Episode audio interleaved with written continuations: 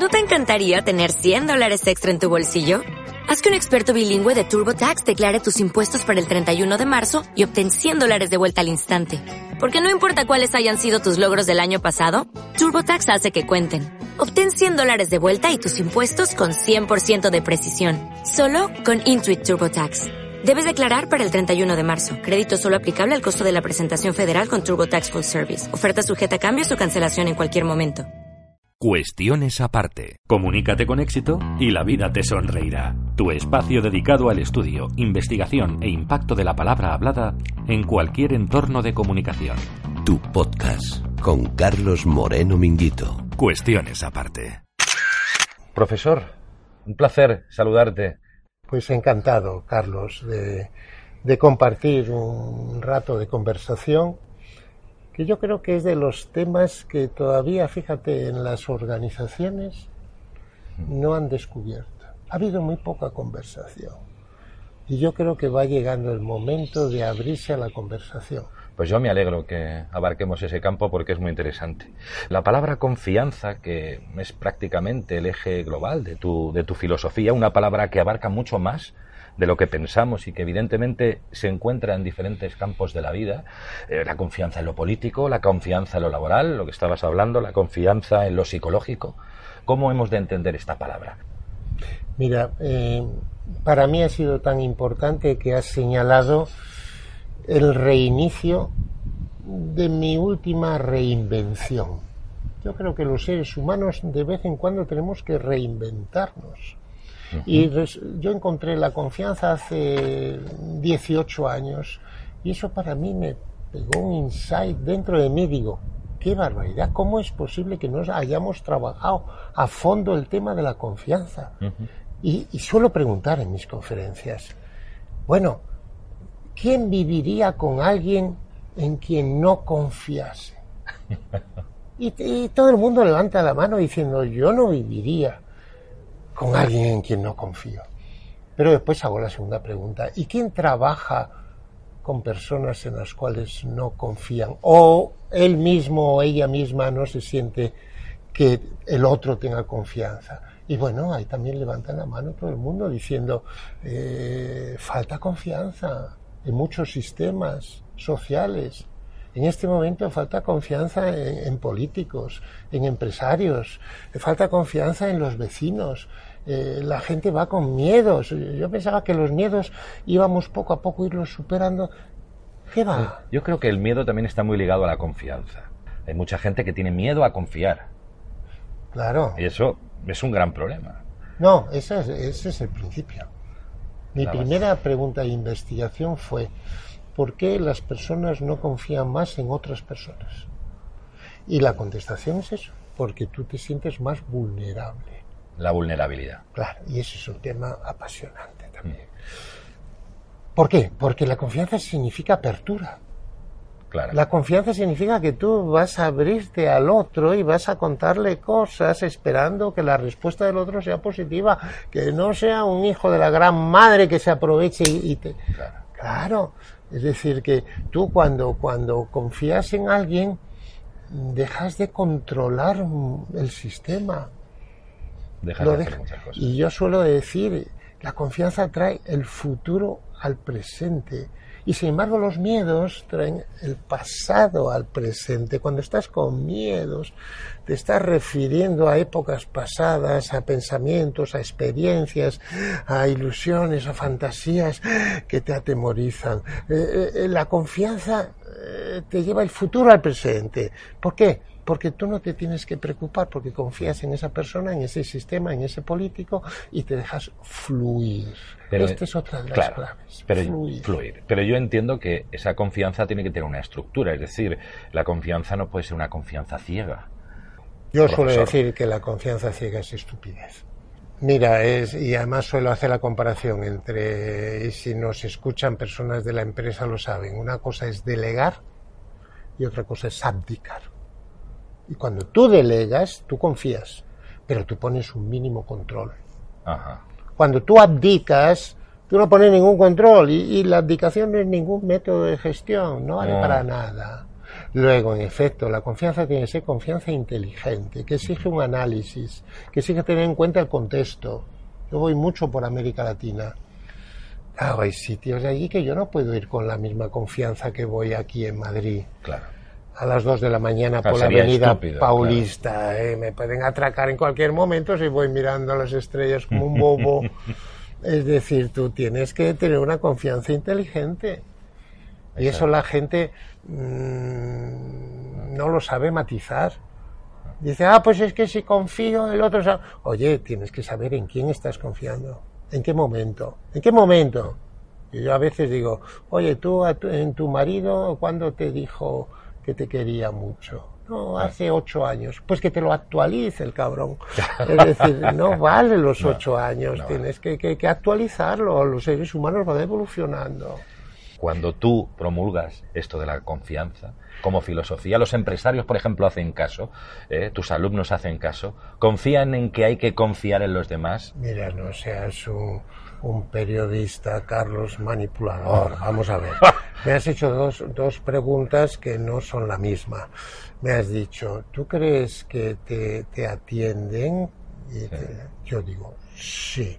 Incluso mi mujer dice que creo un, casi una hipnosis colectiva. Sí. Pero después me has vuelto, después dice, pero te hacen caso y te no, la mayoría no. Igual que cuando mandé mi primer libro sobre confianza a, a la Moncloa, al presidente de gobierno, sí. pues me hicieron caso, porque me contestaron y dijeron, profesor, Eh, es muy interesante el tema de la confianza. Una cosa es hacer caso, otra cosa es llevarlo a la práctica. Después hice un seguimiento del presidente de gobierno y no, no se, no se lo leyó. Pero no Qué lo, malo es. No, no, lo, no lo digo, esto entre nosotros. Sí, no, no, sí, sí, no lo digas. Bueno, ya es otro presidente. Bueno, da igual, bueno, o que sea el, el anterior. Que le, el que le corresponde. Que le si corresponde. Ha dejado los libros el otro. Lo mismo los ha dejado. ¿Verdad? Bueno, hablamos de la confianza y fíjate, para que veas que hago los deberes, que te sigo con interés, intento aprender lo máximo posible. Quisiera citarte a Confucio. Qué bueno. Maestro, ¿cuáles son los elementos de un buen gobierno? Los elementos de un buen gobierno son tres: el ejército, la comida y la confianza. Maestro, si tuvieras que sacrificar alguno de ellos, ¿de cuál prescindirías? Del ejército y de la comida. Porque has de saber que sin la confianza del pueblo, ningún gobierno puede subsistir. Esa es la cita fantástica de Confucio que, bueno, engloba una filosofía, engloba algo que hay que, que aprender. Fíjate, la confianza por encima de las armas, por encima de la comida. De hecho, esto fue lo que me impulsó a mandarle el libro a la Moncloa. ¿Sí? Porque le mandé esta frase de Confucio con un clip. Para que la leyera atentamente. Hombre, porque gobernar parece que le podría interesar, ¿no? Sí. Eh, eh, es así. Vamos a ver, cuando, cuando la gente no confía, se hace totalmente imprevisible sus reacciones. Hoy en día, en el marco político que tenemos en este país, incluso el marco empresarial, si no hay una confianza en los líderes, en los que están gobernando, uh-huh. realmente tú no sabes lo que va a pasar. De hecho, fíjate que ha habido sorpresas en distintas elecciones porque los pronósticos no se correspondieron después con las realidades. ¿Por qué? Porque la gente, si no confía, puede salir por cualquier lado. Tú no sabes, no tienes ni idea. Con lo cual, yo creo que la confianza es un tema... Los políticos todavía no se han dado cuenta y muchos empresarios tampoco. Uh-huh. Hay que cultivarlo, no es cuestión de, de, de, de tres meses antes. Es todo el tiempo. Es, tú tienes dentro. que ir creando un crédito de confianza. Entonces ese crédito de confianza, después en algún momento tienes un fallo, bueno, pues te baja el crédito, pues tendrás que seguirlo alimentando nuevamente y, y, y, y, y eso de forma permanente. Esto es igual que el aprendizaje. Eso es como un hábito, ¿no? Que hay que adquirirlo día a día. Día a día. ¿Y cómo seguir es? Cultivándolo. Con tus comportamientos. O sea, realmente tú vas a ir creando confianza en base a tus acciones, no en base a tus palabras. Esta es otra equivocación. las palabras. Las palabras. Se las podemos, lleva el viento. Podemos inventarlas, podemos... Eh, des, eh, mira, mira los fake news actualmente, la posverdad de las narices. En Internet uno se mete con toda la ilusión del mundo y tiene que ir apartando y apartando y apartando, ¿eh? Hasta que encuentre lo positivo. Y lo no, bueno. Yo te digo, tú que eres una persona joven, eh, eh, buscando su futuro, siempre el joven tiene que buscar su futuro y eso es una gran profesión de futuro. El, el, el desbrozador, el que va separando la mierdecilla de lo que merece la pena. Es decir, tú te metes en Internet, como acabas de decir, la gente necesita saber por dónde meterse y por dónde dejarlo a un lado. Esto, esto hay, hay sistemas que ya te lo... aquellos de minería de datos que se llamaban, que en efecto, en base a unos criterios te van seleccionando. José María, esto léelo, esto no, esto no, esto, esto sí, sí, esto, sí, esto no. Esto es una gran profesión de futuro, porque la gente está perdida. Bueno, pues yo lo que espero es que no nos perdamos, que encontremos el rumbo antes o después, pero que, que lo encontremos. Tienes un método para la gestión de confianza. ¿Cómo se llama? Yo le llamo modelo de gestión por confianza o liderazgo por confianza. Eh, lo vengo trabajando desde, desde principios de este siglo, desde, desde el año dos mil. Uh-huh. El año dos mil, yo que había trabajado toda mi vida en procesos de cambio organizacional y aplicando la psicología organizacional, digo, ya va siendo hora de que me meta a fondo a estudiar el tema de la psicología para poderlo aplicar con un conocimiento más profundo. Y me fui a hacer un doctorado, un doctorado. a la Complutense. Recibí una respuesta de no confianza. Me dijeron, ¿tú qué haces aquí? Que tú estás de profesor en la Autónoma. ¿Tú qué haces aquí? Que ya eres doctor. ¿Para qué quieres otro doctorado? ¿Tú qué haces aquí? Que... Digo, yo eh, quiero aportar y que me aportéis, nada más. O sea, que yo no vengo a buscar, ah, vienes a por una plaza. No, no vengo, no necesito plaza ni nada. Me rechazaron. Pero después me tuvieron que aceptar porque yo reunía todos los requisitos. Uh-huh. Y mira por dónde un profesor me habló de confianza. Y bueno, Iñaki Piñuel. Si yo a Iñaki le tengo ese reconocimiento, es decir, fue la, la persona que me hizo que me llegase el tema de la importancia de la confianza. Sí. Y empecé a leer, empecé a leer, a buscar qué hay en el mundo de la empresa. No había nada, hay en antropología, en psicología clínica, ah. en sociología, está Francis Fukuyama, sociología, economía, pero, pero no había en el mundo de la empresa. Ah. Y digo, bueno, esta es la ocasión, ¿por qué no? Porque en la empresa se da por sentado de que existe confianza, lo cual es mentira en la mayoría de las empresas. Las personas no se comportan como ellas son en las empresas. Al salir de casa se meten una máscara, se ponen otra, dependiendo con quién hablan dicen una cosa o dicen otra, se callan esto por si acaso, exacto, no sé qué, no sé cuánto. Esa es la desconfianza. Por favor. Eso no contribuye a un buen ambiente laboral ni al éxito de la empresa. ¿Sabes el coste que es eso? Eso ya lo decía Fukuyama. Fukuyama decía, aplicaba el tema de, las, de los países. Decía, el futuro de los países va a estar directamente correlacionado con el nivel de confianza de unos ciudadanos en otros. ¿Por qué? Porque aumentando el nivel de confianza disminuyes los costos de transacción, decía él. ¿Qué significa eso? Que si tú aumentas la confianza, no necesitas que hagamos cuatro contratos, que pongamos un control por si acaso, que tal y igual. Es la superburocracia, el coste es brutal. Conociste en una ocasión una empresa que contrataba y subcontrataba a empresas de seguridad para controlar a los suyos.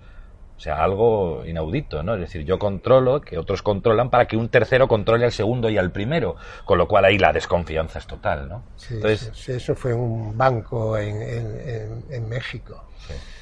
Pero a todos los niveles eso pasa. Totalmente. En la empresa hoy día. Totalmente. Pero claro. Aprendizaje, yo suelo decir. Aprender es vivir. Y solamente se vive si se sigue aprendiendo. Pero aprender es muy difícil. Los niños aprenden muy rápidamente. ¿Pero por qué? Porque tienen vacío todo el neocortes, tienen vacío su cerebro y chupan automáticamente todo. Los adultos, que somos después lo que ya, ya parece que queremos ir dirigiendo nuestra vida y somos unos inútiles muchas veces. Los adultos muchas veces no somos conscientes de nuestra incompetencia.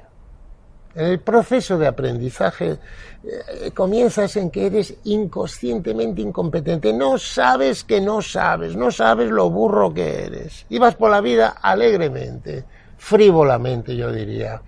Bueno, el siguiente paso, entonces, hay que ser consciente de esa ignorancia. Pero, profesor, hay mucha gente que no es consciente de esa ignorancia y que se cree que sabe mucho. Ese es el problema, ese es lo peor. Es decir, un tonto que se cree que sabe, Dios mío, eso es terrible. Y un tonto que se cree que sabe y que está motivado todavía es peor. Es decir, más vale apartarlos a estos. Entonces, primero, sé consciente de lo que no sabe. Y después, métete, conscientemente competente, métete en el conocimiento. Acumula un conocimiento. Un conocimiento que vaya hacia alguna línea que tú hayas señalado en tus sueños, en tus ilusiones, en tus objetivos de vida, en donde tú quieras. Pero con eso no vale. Hay gente que acumula conocimiento toda su vida y lo tiene ahí guardadito y no se le nota en su, ya sé por dónde va, profesor. Proceder. Si esto es lo que yo he entendido como aprendizaje, ahora que hay que desaprender lo aprendido. Ahí está, ahí está. A veces nos hemos parado en eso de decir, bueno, pues ya he sabido ir aprendiendo y con esto ya me voy valiendo en la vida. No, porque la vida está cambiando continuamente. Además, es, es lo único que cambia, es todo a nuestro alrededor. A veces sí. uno, uno es el último que cambia. Entonces, ¿qué, qué hay que hacer? Pues, oye, hay rutinas que ya no te valen. Hay cosas que hacíamos hace veinte, quince, diez, cinco años o el año pasado que ya no te valen. Y ahí está la dificultad. Al ser humano le cuesta mucho desaprender. De hecho, yo suelo decir que las escuelas de negocio, su próximo gran desafío va a enseñar a los ejecutivos a desaprender. En definitiva, el ejecutivo se basa, y cualquier ser humano, uh-huh. eh, su, su autoconfianza está basada en cosas que ha aprendido y que le salen bien. Y que automáticamente cada vez dedica menos energía. Uh-huh. Parece que todo fluye ahí. ¿Y qué sucede entonces? Pues que te resistes a cambiar esos hábitos. Yo pongo el ejemplo de Nadal. Ah, gran Nadal. Pongo el ejemplo de Nadal, cuando hace tres años estuvo fuera de las pistas de tenis. Unas fuertes lesiones, sí. Pero no solamente fue la lesión, es que a Nadal le dijeron, vas a... la lesión te lleva tres meses fuera de las pistas, pero estuvo ocho. Uh-huh. Y, y yo digo, ¿por qué? Y el por qué es porque le dijeron, Nadal, Rafa, si sigues repitiendo este golpe matador que tienes, la rodilla te vuelve a cascar. Tienes claro. que cambiar ese golpe, tienes que reaprender otro distinto. Amigo mío, ahí está la dificultad. Tuvo la voluntad y la inteligencia de reaprender. Empezando por la humildad. Claro. O sea, la clave de cualquier proceso de aprendizaje es la humildad. Y también tiene que ver el salir de la, de la zona de confort. También. Y arriesgar. Es decir, es vulnerabilidad, riesgo y humildad. Tú tienes que ser suficientemente humilde para reconocer que es verdad que tienes que cambiar cosas y aceptar que vas a ser vulnerable durante el proceso de reaprendizaje. Pero tenemos que meternos en ese ciclo. Yo le llamo aprender, desaprender, reaprender. Aprender, desaprender, reaprender. Y para mí es el ciclo de juventud. Tú ves a gente de edad que son muy jóvenes porque están continuamente aceptando que tienen que ir cambiando cosas. Y ves a gente de treinta, cuarenta años que parecen unos viejos que se han sentado en esos hábitos y no hay quien les cambie. Por lo cual hay que tener coraje también. Coraje, claro, y asumir riesgos. Y, y ojo, porque estamos ahí metiéndonos en un tema cultural. Hofstede, Geert Hofstede, es una de las autoridades mayores a nivel mundial en, en estudios sociológicos de países. Tiene analizados más de cien países. Tiene un modelo de cinco parámetros. Uno de ellos es capacidad de correr riesgos. Yo suelo decir, tú sabes la puntuación que tiene Holanda, los holandeses, de, no cero, de cero a diez, tiene ocho punto dos. ocho puntos. Tú sabes, los españolitos... Estaremos por debajo, lógicamente. Dale la vuelta. Pues eso, dos punto ocho. ¿no? dos punto ocho, exactamente, Carlos. Te noto preparado. Por lo menos lo intento. Y, y sin embargo, pues ahora todo el mundo aquí en este país tiene que ser emprendedor. Y a mí me parece maravilloso. Y yo participo en muchos proyectos de emprendedurismo. Pero ojo, que sepamos que es un tema cultural que habría que empezar en la escuela. Había que empezar con los niños, a que arriesguen un poquito y que no vengan los padres sobreprotectores, sí. Que el niño ve que los miedos ya vienen de los padres. Pues dices, es que mi niño tiene miedos, no sé dónde los ha cogido. Pues mírate sí, a ti mismo a ver qué pasa. El propio seno materno, familiar, claro. Claro. Yo quiero buscar la excelencia y no la mediocridad, pero es complicado. ¿Cómo lo conseguimos? Ser diferente a los demás, conseguir lo que tú quieres en la vida. No lo entiendo muy bien. Mira, yo digo eh, excelencia y no mediocridad y no perfección. Uh-huh. No creo en la perfección del ser humano, pero sí que creo en la excelencia.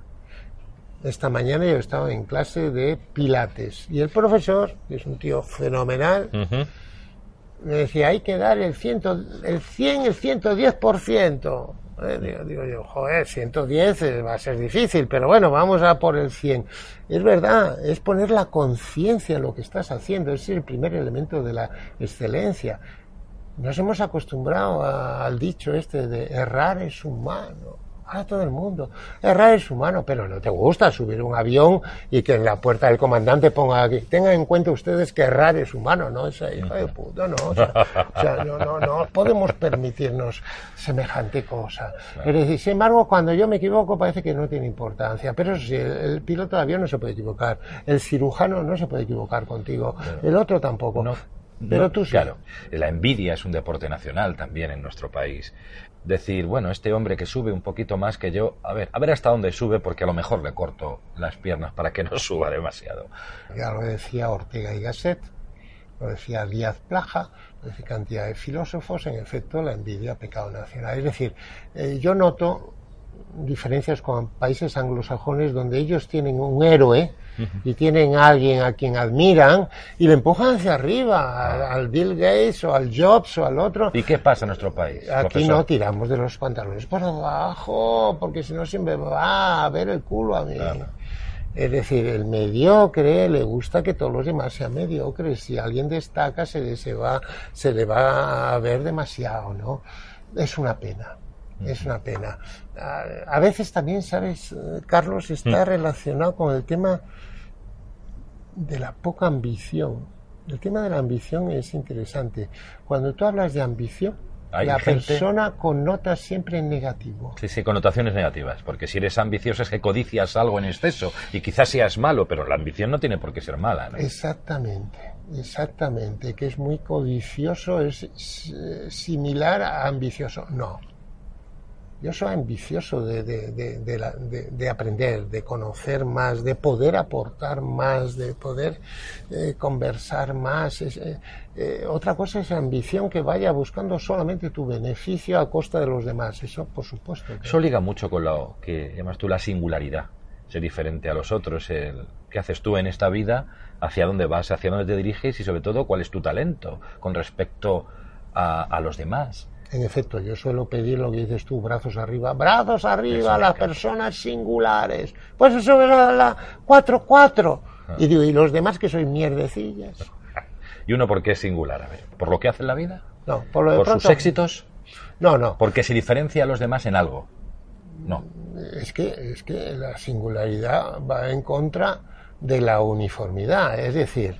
Eh, si yo pregunto eh, que levanten el brazo las dos personas que sean iguales, nadie se atreve. Es decir, en el fondo sabemos que cada ser humano es singular, es único.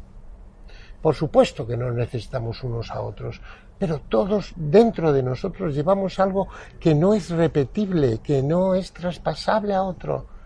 Por favor, búscalo. Pero es que somos perezosos, en vano nos dejamos llevar de lo externo. Hay muy poca reflexión interna, introspección.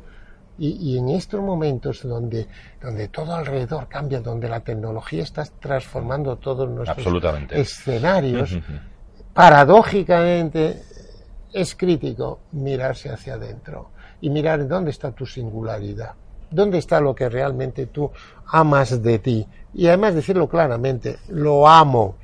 Y eso no es egocentrismo, ni egoísmo, ni, ni, ni, ni creerse superior, ni nada de eso.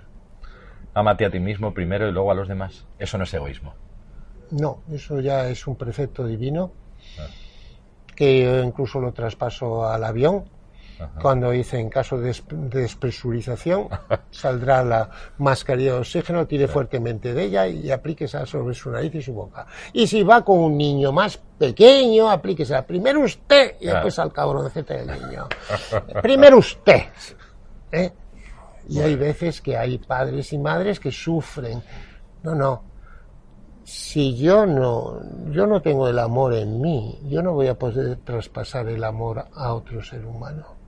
Y este es un tema crítico, tema de, de, de la autoestima.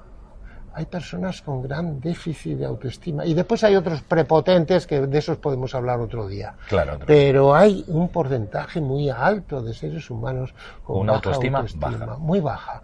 ¿Por qué? Porque no han recibido el cariño suficiente, porque no se sienten atendidos, porque ellos mismos no creen en ellos mismos, yo qué sé, pero...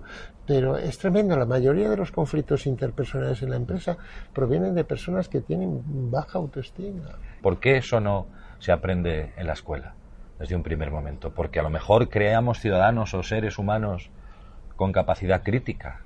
Quizá por eso, quizá porque nos sublevaríamos ante el poder establecido, quizá porque no nos manejarían tanto. ¿Es por eso o no? Bueno, eso siempre ha sido algo que se ha visto. Digo, bueno, el gobernante lo que quiere son unos borreguillos que se manejan mejor que cada uno teniendo sus ideas y criterios, ¿no? Yo creo que, que, que hay más factores. Por lo de pronto, el factor de, de, del convencimiento de que el futuro de un país depende claramente de la educación de ese país.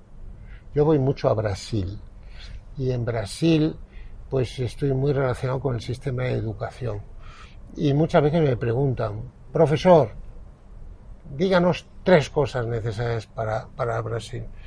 Digo, hombre, está muy claro. Lo primero, educação.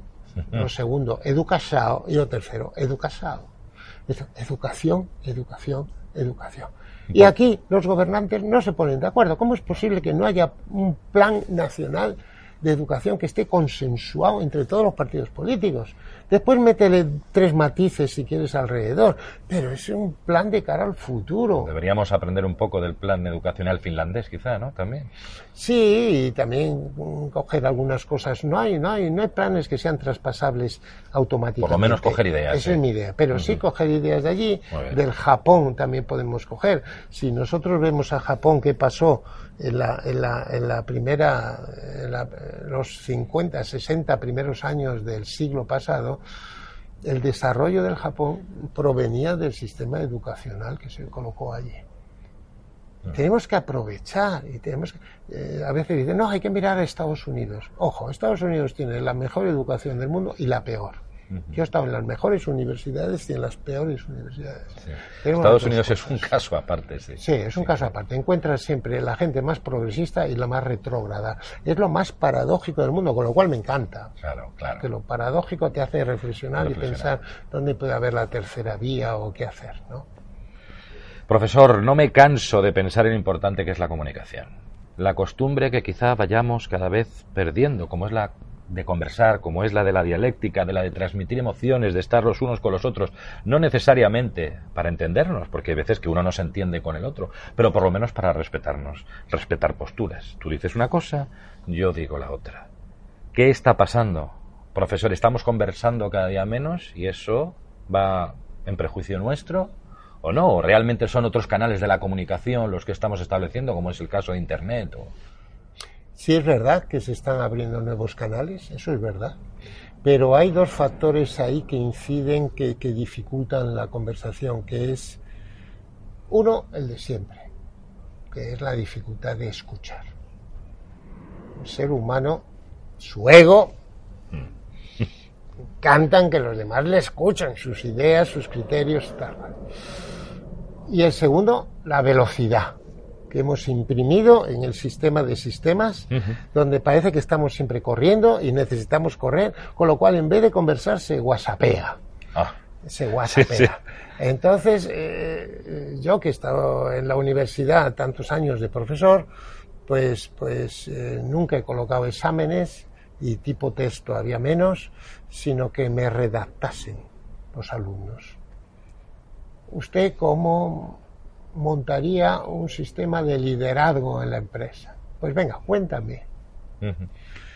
¿Y por qué lo hacía eso? Para ver precisamente cómo conversaban, por lo menos por escrito, cómo, cómo, cómo se explicaban, cómo, cómo aplicaban un, un sujeto, un verbo y un predicado, porque, porque es que tienen una gran dificultad cada vez más en, en poder tener algo que se entienda. Son como impactos, ¡plap! Son como los estímulos, estamos rodeados de estímulos por y, todas partes. Y eso partes. También lo trasladamos al papel, lógicamente. ¿No? A todas partes. Entonces, entonces hay gran dificultad de saberse expresar. Con lo cual es más fácil no entenderse que entenderse. Es más fácil lanzar, lanzar ideas, mm. lanzar deseos, lanzar opiniones. Estamos rodeados de seres opináticos, que muchas veces tú haces la segunda pregunta y ¿en qué te basas para decir eso? Y, y se hace la tercera todavía. ¿Y cómo has encontrado? Y no llega la respuesta. Es decir, la gente opina sin conocimiento de causa. Es decir, uh-huh. como todo el mundo en nuevos canales, uh-huh. se ha convertido en periodista, se ha convertido en bueno, comunicador, totalmente, sí, se, sí. se ha convertido en influencer. Sí. Y eso no implica que tenga que tener un conocimiento de base, ni que haya tenido que estudiar a, históricamente los acontecimientos. Pues todo el mundo se considera con derecho a eso. A mí me parece muy bien el derecho, pero me, me gustaría más que ese derecho estuviese apuntalado en, en, en unos criterios, en unas razones, en un conocimiento, porque claro. si no nos vamos a volver locos, lo que decíamos antes, es que no sabes discriminar. Claro. ¿Cómo discriminas lo, dónde está la paja, dónde está la opinión, de dónde hay un conocimiento que está un poquito más sistematizado, estructurado y basado en algo serio? ¿Pero por qué es esto? ¿Porque no nos paramos? ¿Porque no tenemos el sosiego? ¿Porque que no conseguimos hacer las preguntas correctas para llegar a cabo algo que podamos entender todos? Porque, es porque, porque yo creo que estamos en la época del espectáculo, la época del floriporio, la época donde lo que interesa es la envoltura y, y, y mirar hacia adentro, como decíamos antes, eh, significa un esfuerzo, y estamos en la época de la comodidad. A mí, mis mi primeros estudios son de ingeniería, ingeniero aeronáutico. Sí, sí. Yo cada vez que veo en estos momentos, en los últimos años, que cada vez va menos gente a estudiar ingeniería, y fíjate, menos mujeres, porque había subido el número de mujeres y en los últimos años ha descendido, me preocupa tremendamente. Uh-huh. Porque, porque es que en, las, en, la, en la nueva sociedad se necesita gente científica, tecnólogos, gente con, con, un, con una base. Esa gente no tiene ningún problema de desempleo. Dígaselo usted a, Pero estudiar, a los políticos, con la fuga de cerebros que hay hoy día en nuestro país. Sí, la gente eso. Con tanto talento y preparación, que incluso esto ya sí que es aberrante. Supongo que el otro día estuve con una persona cualificadísima.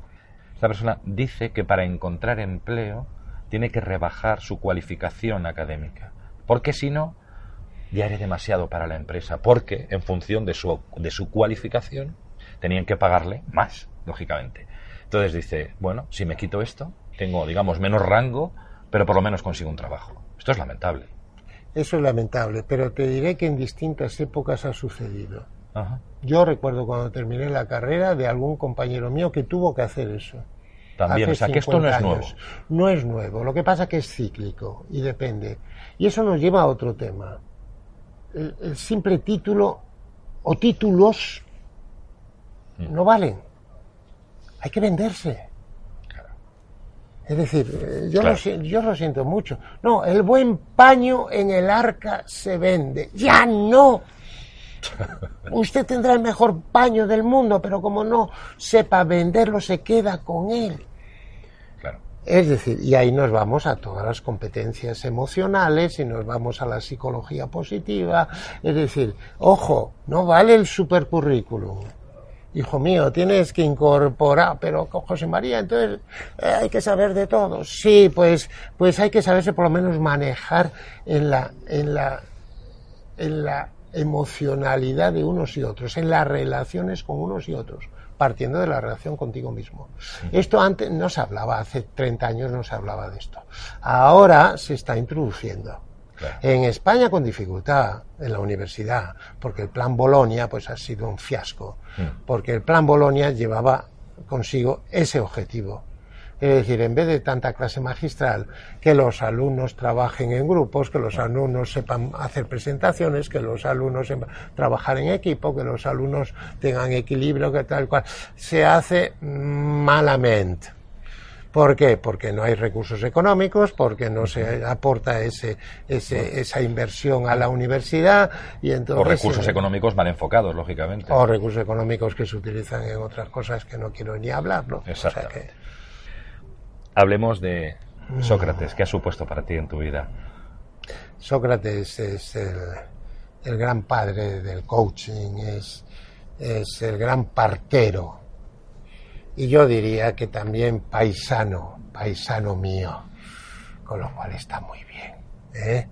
Porque ya sabemos lo que hacen los gallegos, ¿no? Dices, si te lo encuentras en una escalera, un gallego nunca sabe si sube o si baja, y un gallego a una pregunta te contesta con otra pregunta y te dice, y luego, y luego, y luego. Sí.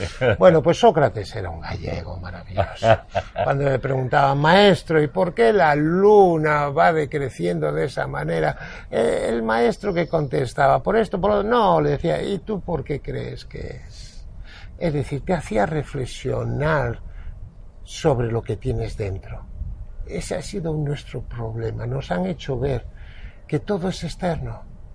Y nosotros, sin darnos cuenta, llevamos gran conocimiento dentro.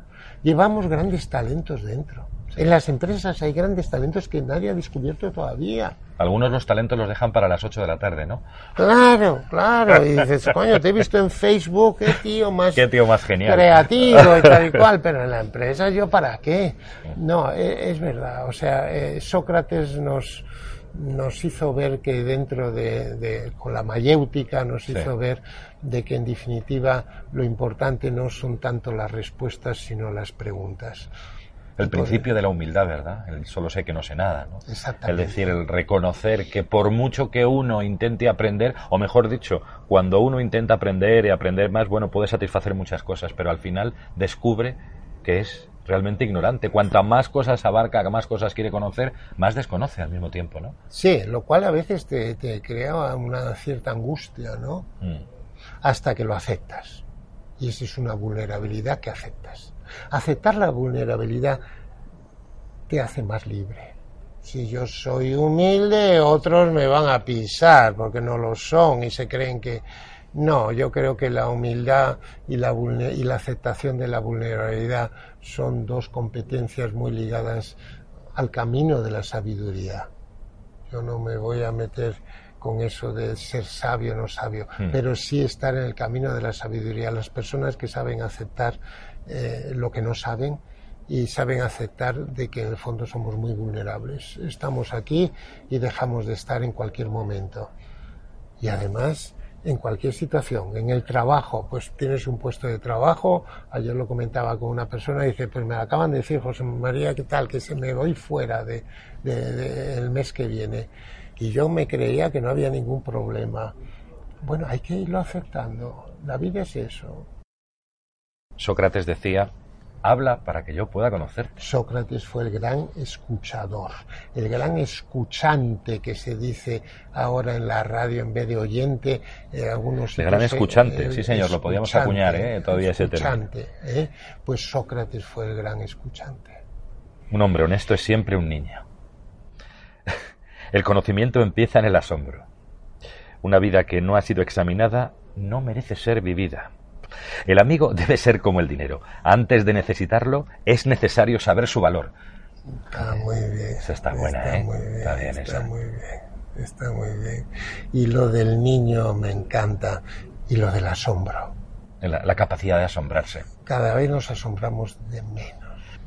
ese hilo es el que hemos perdido totalmente. Nos creemos más listos que los demás y, y, y no lo somos. Y, y, y va relacionado, fíjate, esa, ¿verdad?, capacidad de asombrarte, mm. eh, va relacionado también con la confianza. Es sí. decir, como, como, como desconfiamos, pues, pues no nos podemos asombrar de nada, porque ya tenemos los controles preparados y todo. Déjate llevar, déjate llevar de ese niño natural que llevamos dentro. Recuperemos el niño de vez en cuando. Juega, no lo calcules todo. Hay gente que hasta calcula para hacer el amor. Pepita, ponte aquí, paralela a tal, y la almohada aquí, tal cual. Pero por favor, déjate llevar. Claro. Pégate un revolcón, claro, con naturalidad. Claro. No calcules todo. No es que tenemos catorce minutos, claro, para hacerlo. Me cago en diez. Claro. Dice Sócrates que el único, el único conocimiento verdadero es saber que no sabes nada, la gran frase, la célebre frase de Sócrates. Dice también que las almas ruines solo se dejan conquistar mediante regalos. Dice también que solo existe un bien, el conocimiento, solo hay un mal, la ignorancia, y que el grado sumo del saber ex es examinar el porqué. Sí, y liga también con la, con de, todo que estamos hablando, con la de Einstein, ¿no? Decía... Yo creo en dos cosas, en la infinitud del universo y en la estupidez humana. Wow. Y de la primera no estoy seguro. Qué bueno. Sí.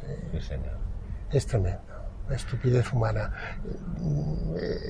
No quiero ser negativo, porque, porque hay jóvenes maravillosos y porque el mundo se está transformando positivamente en muchos sentidos. Pero también está emergiendo la estupidez, eh, la valoración de la ignorancia, la valoración de la superficialidad que decíamos antes.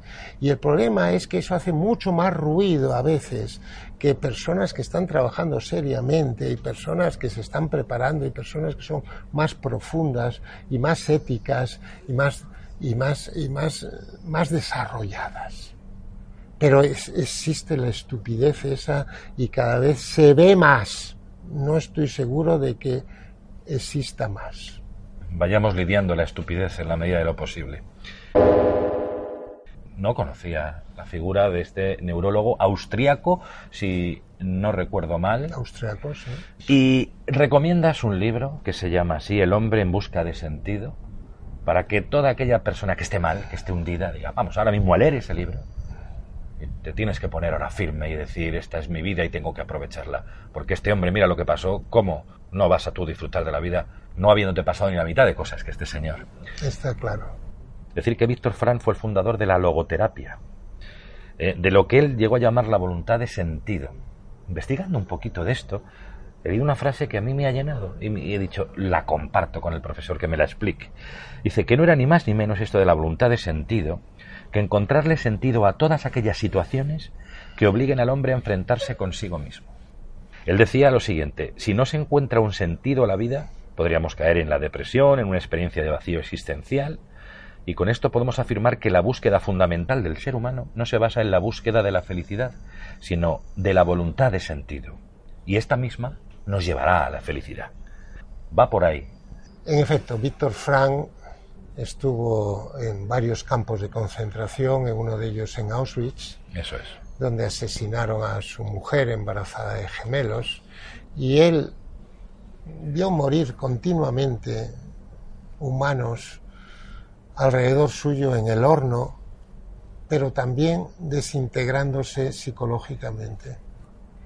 Pero él aguantó, y aguantó por la búsqueda del sentido, por encontrar un sentido a la vida.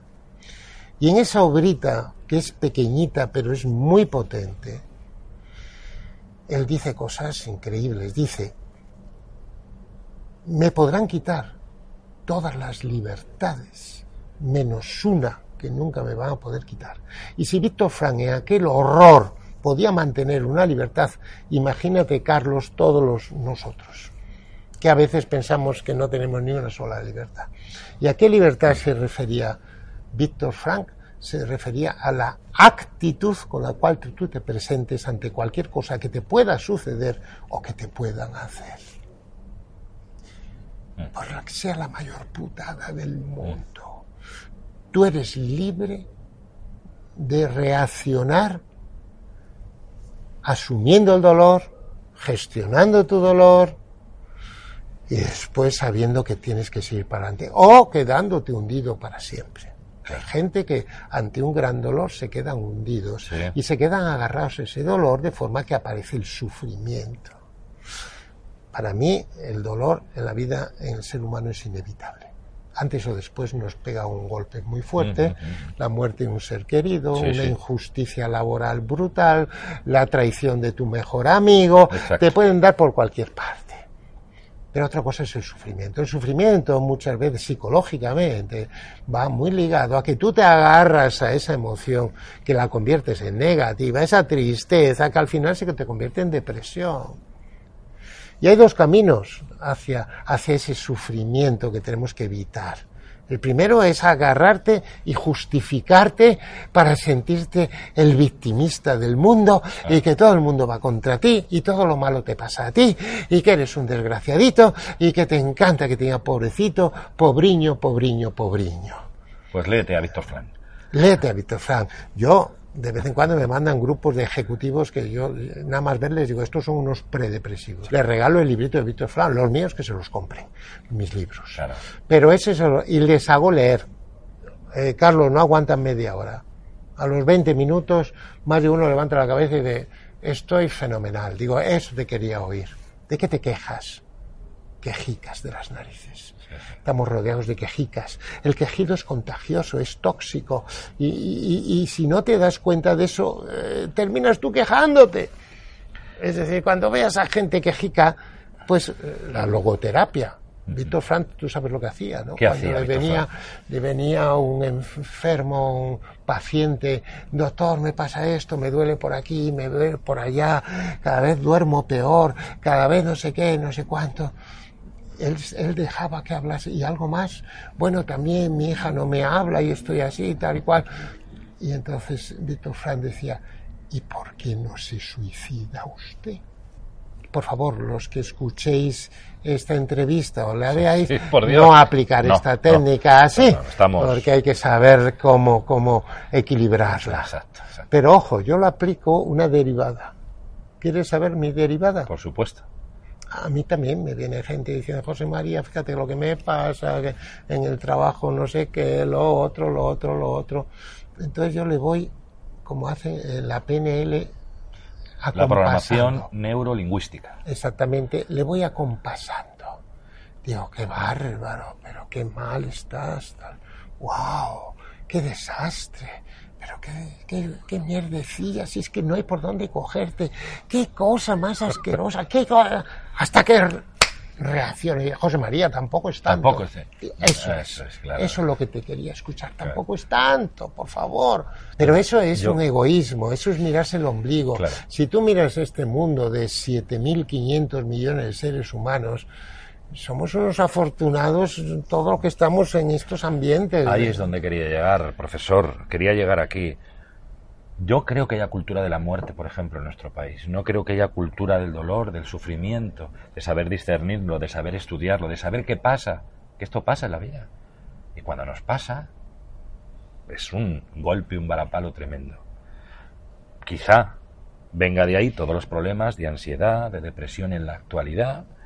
Parece ser un, un mal endémico esto. Sí, y, y, y mentalizar de que... De mentalizar, que, sí, concienciar. De que, de, de que el ser humano va pasando por distintas etapas, con distintas vicisitudes, con dolores, y que, y que no sucede nada. Que no tenemos que ser todos jóvenes de veinticinco años.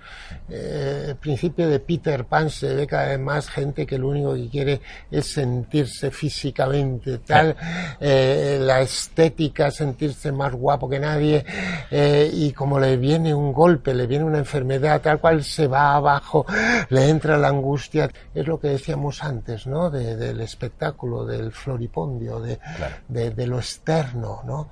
Y sin embargo, tú te das cuenta que cualquier etapa de tu vida tiene unos atractivos maravillosos y que gracias a ir teniendo años diferentes puedes observar cosas que antes no observabas y permitirte cosas que antes no te permitías.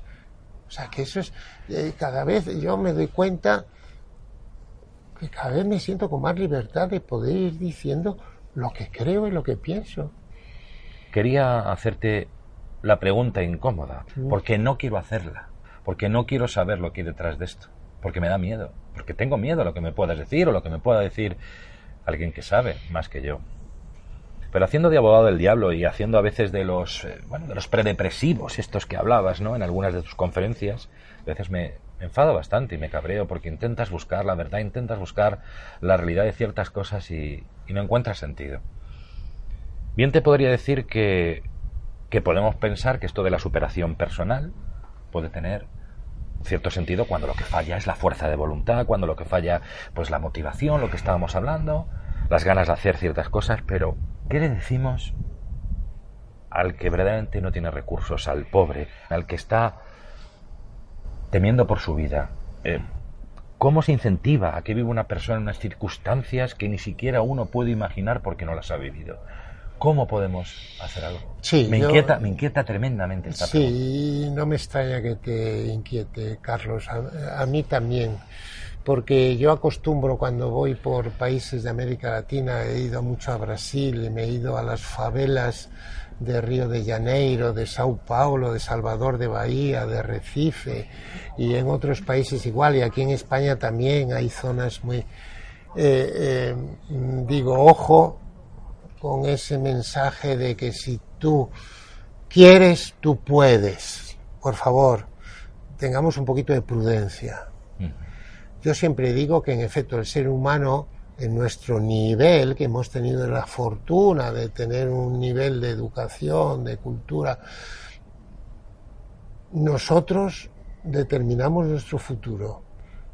No hay una predeterminación. Pero cuando vas a una favela de esas, a una, a una chabola, a un sitio donde la gente, lo que dices tú, son excluidos, o ahora con el problema de los refugiados o de los inmigrantes que no tienen nada y que les han expulsado de sus países incluso, pues tú dices, caray, el mensaje ya no puede ser ese. Claro. Claro. Ojo, y ahí se aprovechan ciertas religiones. Que dice, bueno, pues tiene que creer usted en la otra vida. Claro. Pero bueno, pero primero tengo que sobrevivir en esta. ¿Qué pasa? Que hay unas necesidades de primer orden que si no tiene para comer mañana, pasado mañana, y está una semana sin comer, pues esa persona desaparece. Claro. Es decir, yo no, no soy nada triunfalista y, y quiero siempre matizar a qué tipo de personas me estoy dirigiendo. Claro. A esas personas yo le diría que hay que ayudarlas, que hay que apoyarlas, hay que darles la caña y el pescado. Claro, porque si no medios. Le das el pescado, no va a sobrevivir. Y después vete dándole una cañita para que sepa pescar. Medios en todos los sentidos. Pero tienes al final, y ahí está la compasión. La compasión es ah. el paso siguiente a la empatía. La compasión es sentir como siente el otro y apoyarle, ayudarle para que pueda ir saliendo. Es decir, estamos en un mundo injusto, desequilibrado, en donde los que tenemos más tenemos que, que, que intentar. Primero, a lo mejor, como, como intento hacer yo, provocar a los que están sí. en mi ambiente. Provocar y, y pinchar, y, sí. pero a, eso, a ese otro nivel no es cuestión de provocarles. Claro. Ni, ni no, decirles, no. tenga usted fe. Claro. No, no, es cuestión de ayudarles, apoyarles y después eh, intentar darle después la, la cañita para que se sigan auto y man- manteniendo. Y mantener la, la, la mente psicológicamente activa y psicológicamente bien, ¿no?, a todo este tipo de problemas, sobre todo a los enfermos, que es una de las partes sí, que más sí, eh, sí, bueno, sí. Me, ha, me ha preocupado siempre, ¿no? no porque, es, es porque cuando estas personas se enfadan y tú intentas desde un punto de vista humano hablarles de la filosofía y de las técnicas de meditación, del coaching, de muchas ah, cosas te y, mandan. Tal. Y te dicen, muy bien esto de filosofar, pero filosofar con la tripa llena o bien de salud y con los bolsillos bien, filosofa todo el mundo, ¿no? Y ahora veo que también, lógicamente, hay que te, utilizar otros registros, otras vías de comunicación para acercarse a estas personas. Para... Sí, sí, sí, incluso hay técnicas de otra índole como terapias ericksonianas, uh-huh. eh, en donde el, el, el poder es ayudar a, a un desdoblamiento de conciencia y que puedan ir encontrando temas más positivos y, y, y más placenteros, pueden ayudarle mucho. Nos acompañó en esta ocasión la voz de la experiencia, el maestro del diálogo y la enseñanza, Estamos también ante el genio de la conferencia. Hay tantas y tantas definiciones posibles para este gran señor que me quedo siempre corto. Es escritor, profesor, ingeniero, filósofo, pero sobre todo una gran persona. No nos conocíamos y únicamente con muy pocas palabras conseguimos entendernos. ¿Y sabes por qué?